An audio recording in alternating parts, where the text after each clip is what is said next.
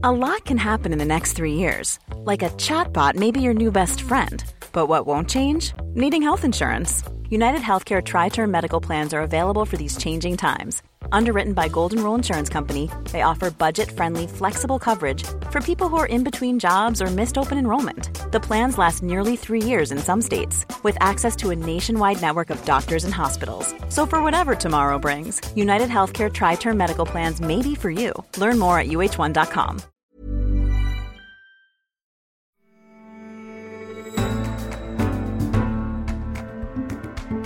From offerings to the oracle at Delphi to the queue for the fortune teller at a circus, people have always paid good money for a glimpse of what the future might hold. But many of today's top future gazers are obsessed with the past.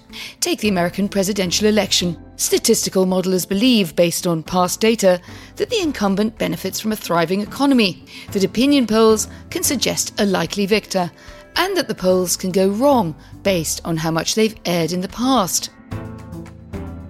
But what happens when historical examples don't reveal so much about the future?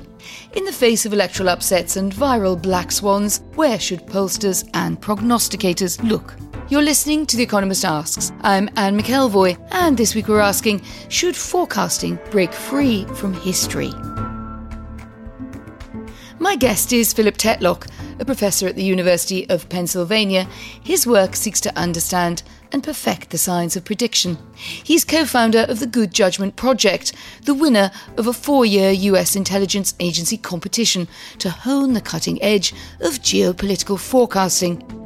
His team of super forecasters now competes with professional pollsters and artificial intelligence to predict what will happen in high stakes, real world events, from finding a COVID 19 vaccine to the US presidential election. Philip Tetlock, welcome to The Economist Asks. Hello, thank you. Let's focus first on the present. And the great challenge, of course, this year has been the COVID 19 pandemic. Now, there's an example of an event that some experts had predicted for some time, but most governments weren't ready for it. Do super forecasters have a good track record on seeing it coming? A little bit better, I think, than average. I think the people who are way ahead of the curve were well, Bill Gates was way ahead of the curve in 2015. He in turn was drawing on microbiologists and epidemiologists been writing 10, 15 years before that. It was as though they were saying to us, look, you're rolling the dice each year. And each year there is low probability of something devastatingly bad happening. Let's say it's two, three, four percent, and you're going to be lucky many years over and over. Hmm. Finally, we got unlucky in 2020. So you had a chronic low probability risk, daring fate, as it were. And then there were these ominous signs in the fall and the early winter of 2019. The question is, how rapidly do we update? You know, say, well, it's no longer a 2% probability. We moved up to four, or move it up to eight, we moved up to 16. And I think the value of forecasting tournaments is in helping you a and monitor these chronic risks and b in updating in a timely way when these low chronic risks are starting to spike upward initially very slowly i mean if i've been saying to you for the last 15 years i think there's a 1% or 2% or 3% risk and it doesn't happen yes. doesn't happen you probably have tuned me out 10 or 15 years ago right um, oh, I like to think we'd have still left you on the show with that one, Professor. But you know, as you say, I think there would have been a bit of eye rolling and, gosh, wasn't he alarmist? I, I, I think that would freely speaking have been my reaction.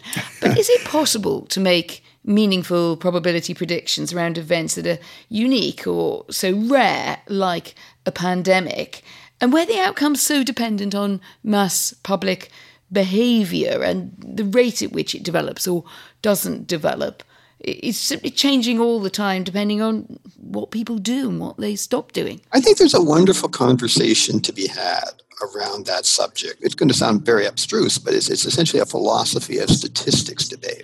What are the limits of the probability calculus? How far can it be extended into real world events? Uh, we know it can be applied to casinos, and we're, we're pretty confident it can be applied to elections and even to sporting events, bookies' odds.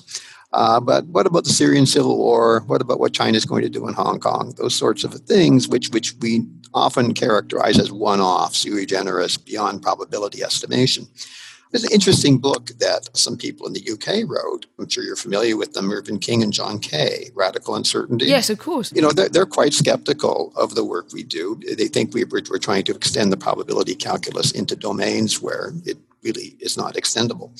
I think the right starting point for this conversation is that nobody really knows where the boundaries are. We just don't know. So, would you argue that governments should be more proactive in recruiting teams of forecasters and also keeping them around, keeping them on their books? It would suggest that, that, that there is a value to a government uh, or any large organization in developing sets of early warning and early opportunity indicators and monitoring how the probabilities of those indicators fluctuate over time.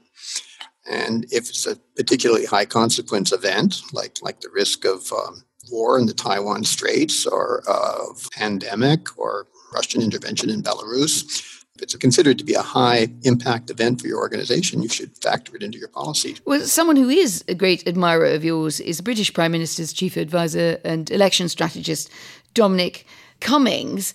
How do you feel uh, about that association? He's, uh, as we say in Britain, a bit of a marmite character. He has some great fans and, and many great detractors. Uh, did it warm your heart to hear that he thought we needed more super forecasters in your mould and he thought rather less civil servants and self styled experts from other spheres? What an interesting question. Um, so, we don't have any ideological litmus test for super forecasters, and I understand that there was one politically controversial super forecaster who caused a bit of a stir in the UK earlier this year. Yes, he's the one. He, he actually lost his job, which, which of course led to the led to the inevitable jokes, which I'm sure you've heard too many times to find them remotely funny about not predicting his own demise. But I, I suppose that that is you're humouring me. I'm oh, sure you've heard it so often. But Dominic Cummings was quite interesting because he really went out there and said, "I think we need more super forecasters and less of other kinds of people who." Effect to be able to tell us what will happen next around the world. And therefore, I wondered if you enjoyed that association. I, I think it's a good thing on balance when political leaders, whether they're on the left or the right, Labor, Tory, Democrat, Republican, what, what have you, when they adopt a very pragmatic, evidence oriented view toward the world and forecasting tournaments and the selection of super forecasters is about as ideologically and value neutral as I think social science is capable of becoming.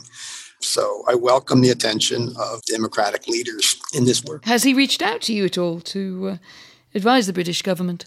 No, I've never talked with Dominic Cummings and I have never consulted with the UK government. Let's look at uh, an example. It is actually from the UK, but there are a number, perhaps, of sort of avatars around the world in the last few years where super forecasters have not got it right. High profile one would be Brexit in the UK. Good judgment put the odds of a Leave victory at only 25 percent. It sounds as if super forecasters made the same mistake that others who didn't want Brexit to happen made and simply didn't factor in that many people were intending to, quietly or otherwise, to vote to leave the European Union. That's a source of concern I have about super forecasting, that it does tend to attract.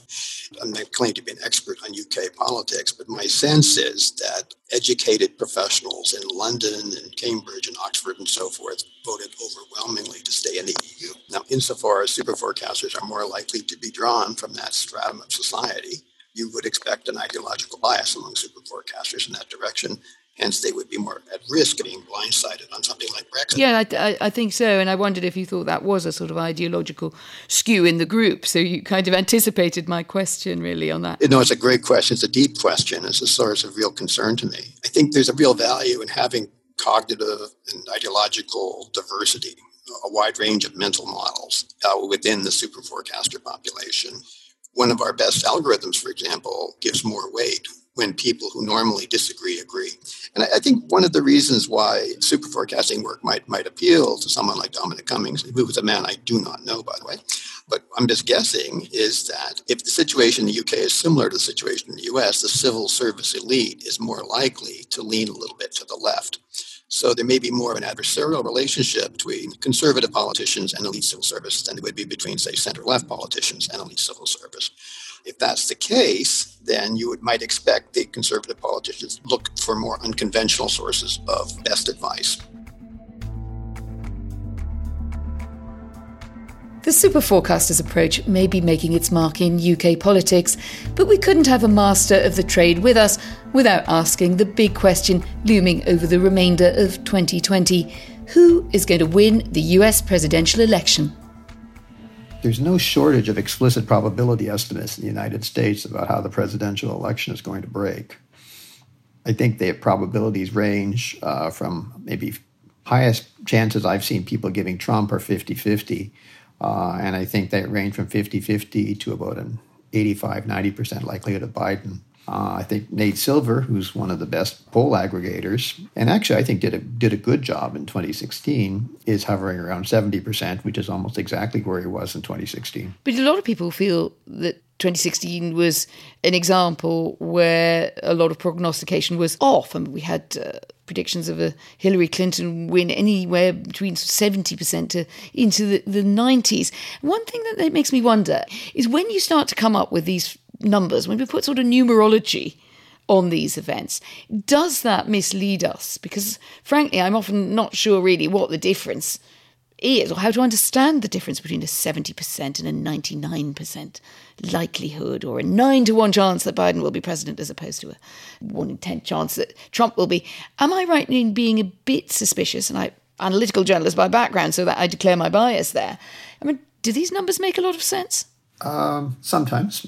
They do. Uh, some, sometimes uh, there are exercises in pseudo precision. I mean, some people would prefer, I suppose, to get a summary statement that said, well, I think it's moderately likely that Joe Biden is going to win. And then you ask readers, what did Tetlock mean by moderately likely?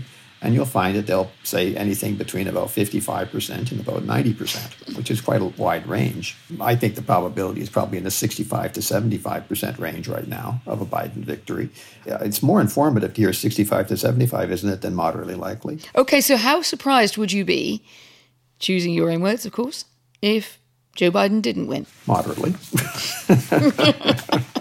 I thought you were about to say 30 to 35%. Well, how, well, Just skewer me on my own logic. I, well, how, how, how, surprised would I be if we're flipping a coin and I, and I know it has a bias toward landing heads? It has a 75 25 bias toward heads and it lands tails. How, how surprised am I? Moderately, I think. all right, all right, fair, fair enough. I mean, this year, we published the first ever presidential election model at The Economist, and it consciously tries to compensate for the, the mistakes of 2016, uh, the underestimation of Republican votes in the Midwest, not factoring in enough uncertainty and volatility, or the shifting weight of something like economic performance in the way that uh, people made their calculations. But how much faith would you place in a model that hasn't made real world predictions before? Presidential elections and U.S. elections in general have been subject to pretty intensive modeling efforts for decades. Uh, now, I agree that there's something quite unusual about Trump and the unusual stability of his support over time. It's interesting to ask. Nate Silver was around 70% in 2016, and I think some Princeton researchers are up around 95% on a Hillary victory. If Nate Silver, I think, had been working in normal mode, I think he would have been closer to 95% as well in 2016. But there were some things that caused him to be more cautious. And one of the things that caused him to be more cautious is he, you know, he's worried that there might be some systematic underreporting of Trump support because it's less socially desirable. He was also worried about correlated measurement error. And the combination, I think, caused him to throttle back from 90% down to about 70%. Uh, you know, he didn't go all the way down to 50 or call a Trump victory by any means, but he throttled back. If there is measurement error, for example, in Wisconsin, there's likely to be measurement error in Michigan, in Ohio, and Pennsylvania. So the, these were, of course, states that played a pivotal role. Okay, but where would that leave us? If you look to our own, our modelling maestro, Elliott Morris, has had some, some pretty fierce Twitter scuffles with Nate Silver recently. And Elliott's argument is that modern elections are fundamentally different from historical ones, and that pollsters may be being too guided by historical precedent. He thinks that for instance, is the case when it comes to looking at the relationship between economic growth and election outcomes. Hasn't he got a point? Uh, he may.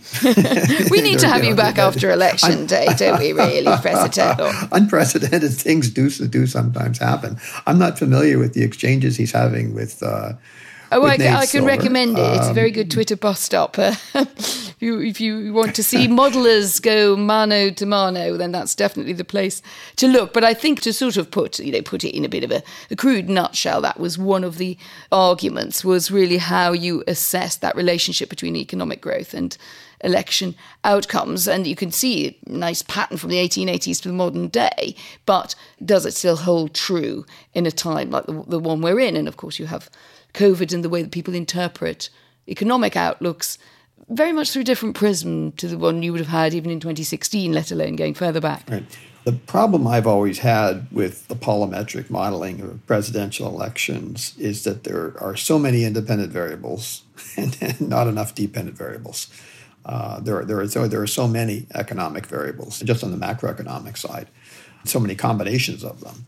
So Trump is at a, disadvantage when it comes to unemployment. He's at an advantage when it comes to the economic rebound from COVID. Right, but what about trying to account for that kind of volatility and how you weigh that up as against what you might think are the sort of closer certainties of living in more polarized times. One, not many advantages to it in many ways, but that, that you feel that you've got people in sort of columns of votes. How do super forecasters take stock of that it's like that tension between these two propositions. I think the election competitions are actually, in some ways, closer to sporting events. It's quite a restricted range of outcomes. There's an old saying that U.S. politics is played between the 40 yard lines on a U.S. football field.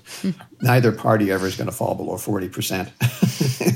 you know, the ultimate landslide would be 60% we know that things don't change very much after Labor Day. Now, is it possible they will, that someone's going to attempt to assassinate Trump and that's going to cause a sympathy in his direction? Or there are a lot of things that could happen that would throw that off. But the best bet is that we're moving toward a situation where Biden is going to win the popular vote by a margin probably quite similar to the one Hillary won it by, in states very similar to the ones that Hillary won and that Trump may or may not be able to compensate for that by, by, by squeezing through the Electoral College. And if I had to press you on what the upshot of this kind of argument, and as you say, we can come back to it after the election, and then the next argument will have started about what, what we're predicting right or, or not. Should we be democratizing the forecast, playing down the statistical models, playing down the experts tied to historical data? And what about just crowdsourcing everything? How about that? In a sense, we, that's what we do. We had several thousand amateurs working in those forecasting tournaments, and they were outperforming professional intelligence analysts in many years. So, at some level, we, have been there and done that. You could say super forecasting, in a sense, is a move back toward elitism, right? well, exactly. And I wondered if that is that that is part of the danger, isn't there it? are more egalitarian and less egalitarian approaches to forecasting, and there are approaches to forecasting that put more emphasis on historical precedent and base rates, and there are approaches to forecasting that put more emphasis on it's different this time it's special now. These are essentially philosophical differences. And uh, I think we benefit from having a diversity of perspectives. Though I don't think super forecasters are perfect by any means. Are they on the wrong side of maybe sometimes? Yes. Is Nate Silver on the wrong side of maybe sometimes? Yes. Um, even the economist is on the wrong side of maybe sometimes. It happens. Apparently, that has been known, known to happen. We do try to own up to it, which I think is probably the best that, that you can do then and, and learn from it. Absolutely. It is an underappreciated virtue. Yes. Uh, and you've been very candid about where you think the limits of super forecasting lie. But if the professional trade, whatever you like to call it, said, I don't know, and talked about fallibility a lot, it, it would be letting down its own super brand, wouldn't it? The term super carries a lot of connotations that I think are somewhat unfortunate. People take it to be promising a degree of, of prescience that I don't think is possible to achieve in a world that is as noisy as the current world is. Super forecasting was useful as a motivational tool for identifying and energizing uh, a lot of human talent to work on problems the intelligence community cared about for a sustained period of time for very little money. if I said to you, look, the world wasn't ready for COVID 19, where should forecasters focus attention now to spot and to prepare for the next so called black swan? Where would you direct your attention? Well, black swans are by definition unknowable. So I, I guess we're really talking about swans of varying degrees of grayness, right? yes, murky grey ones. dark grey, dark gray, light gray, in, in, in, between. So the pandemic, for example, is interesting because it was it a black swan? Well, if you were listening to the microbiologist or Bill Gates, it would say it was a slightly gray swan. How are we going to be blindsided next? Is it going to be a cyber hacking catastrophe? Is mm. it going to be a solar storm? Is it going, what, what, will what will bedevil us? We've begun to take an interest now in, in existential risk, which is a term of art, I guess. Categories of, of events that are threats to human survival, extinction level. Think of it as, as extreme black swans, but even you know, the, even the extreme black swans are really grayish when you talk to the subject matter experts, right? We're talking about comets and asteroids and solar storms and gamma rays coming from neutron stars, eh, black holes colliding, and so forth. There are many things, both on our planet and outside our planet, that have the potential to do that. So, should we be devoting substantially more resources to continuously monitoring how the risk of these various things is fluctuating? I mean, what proportion of GDP should we be devoting to asteroid deflection? What percentage of GDP should we be devoting to preparing for the next pandemic? These are classic uh, resource allocation decisions that have to be responsive to uncertainty and magnitude estimates, right? And does it change your life on a daily basis? Do you find yourself when you make those calculations we have to make our family lives or our own economic well-being or just the chances we take. Do you submit it to a bit of super forecasting well, I can tell you that my son imposes a super forecaster discipline on me. He's a professor of finance, and he's made it very clear to me that he doesn't want me to try to be a stock picker and that I should be investing in low transaction cost uh, index funds. That, that's a typical vote of confidence from your own offspring, isn't it? right. Well, he knows that I'm tempted sometimes. I, he knows what some of my weaknesses, so he knows that I'm occasionally prone to overconfidence and hunches and thinking, ah, now, now's the time to buy Apple. Ah, now's the the time to do this or that. That's somewhere the forecasters probably do have the edge. Phil Tetlock, thank you very much for joining us. Oh, it was delightful. And we'd love to know how you see the future. Should governments pay less attention to so called experts and seek the advice of open minded generalists? Where might the next black or grey swan be lurking? And where in your daily life could you use a dose of that super forecasting magic? Write to us, radio at economist.com, or you can tweet us at Economist Radio. And to explore our election model and how it was built, go to economist.com slash US 2020 forecast. As election day approaches, you can also follow our coverage by subscribing at economist.com slash podcast offer. Well worth it. The link is in the show notes. We can't guarantee to see the future, but we can help you on the way. I'm Anne McElvoy and this is The Economist.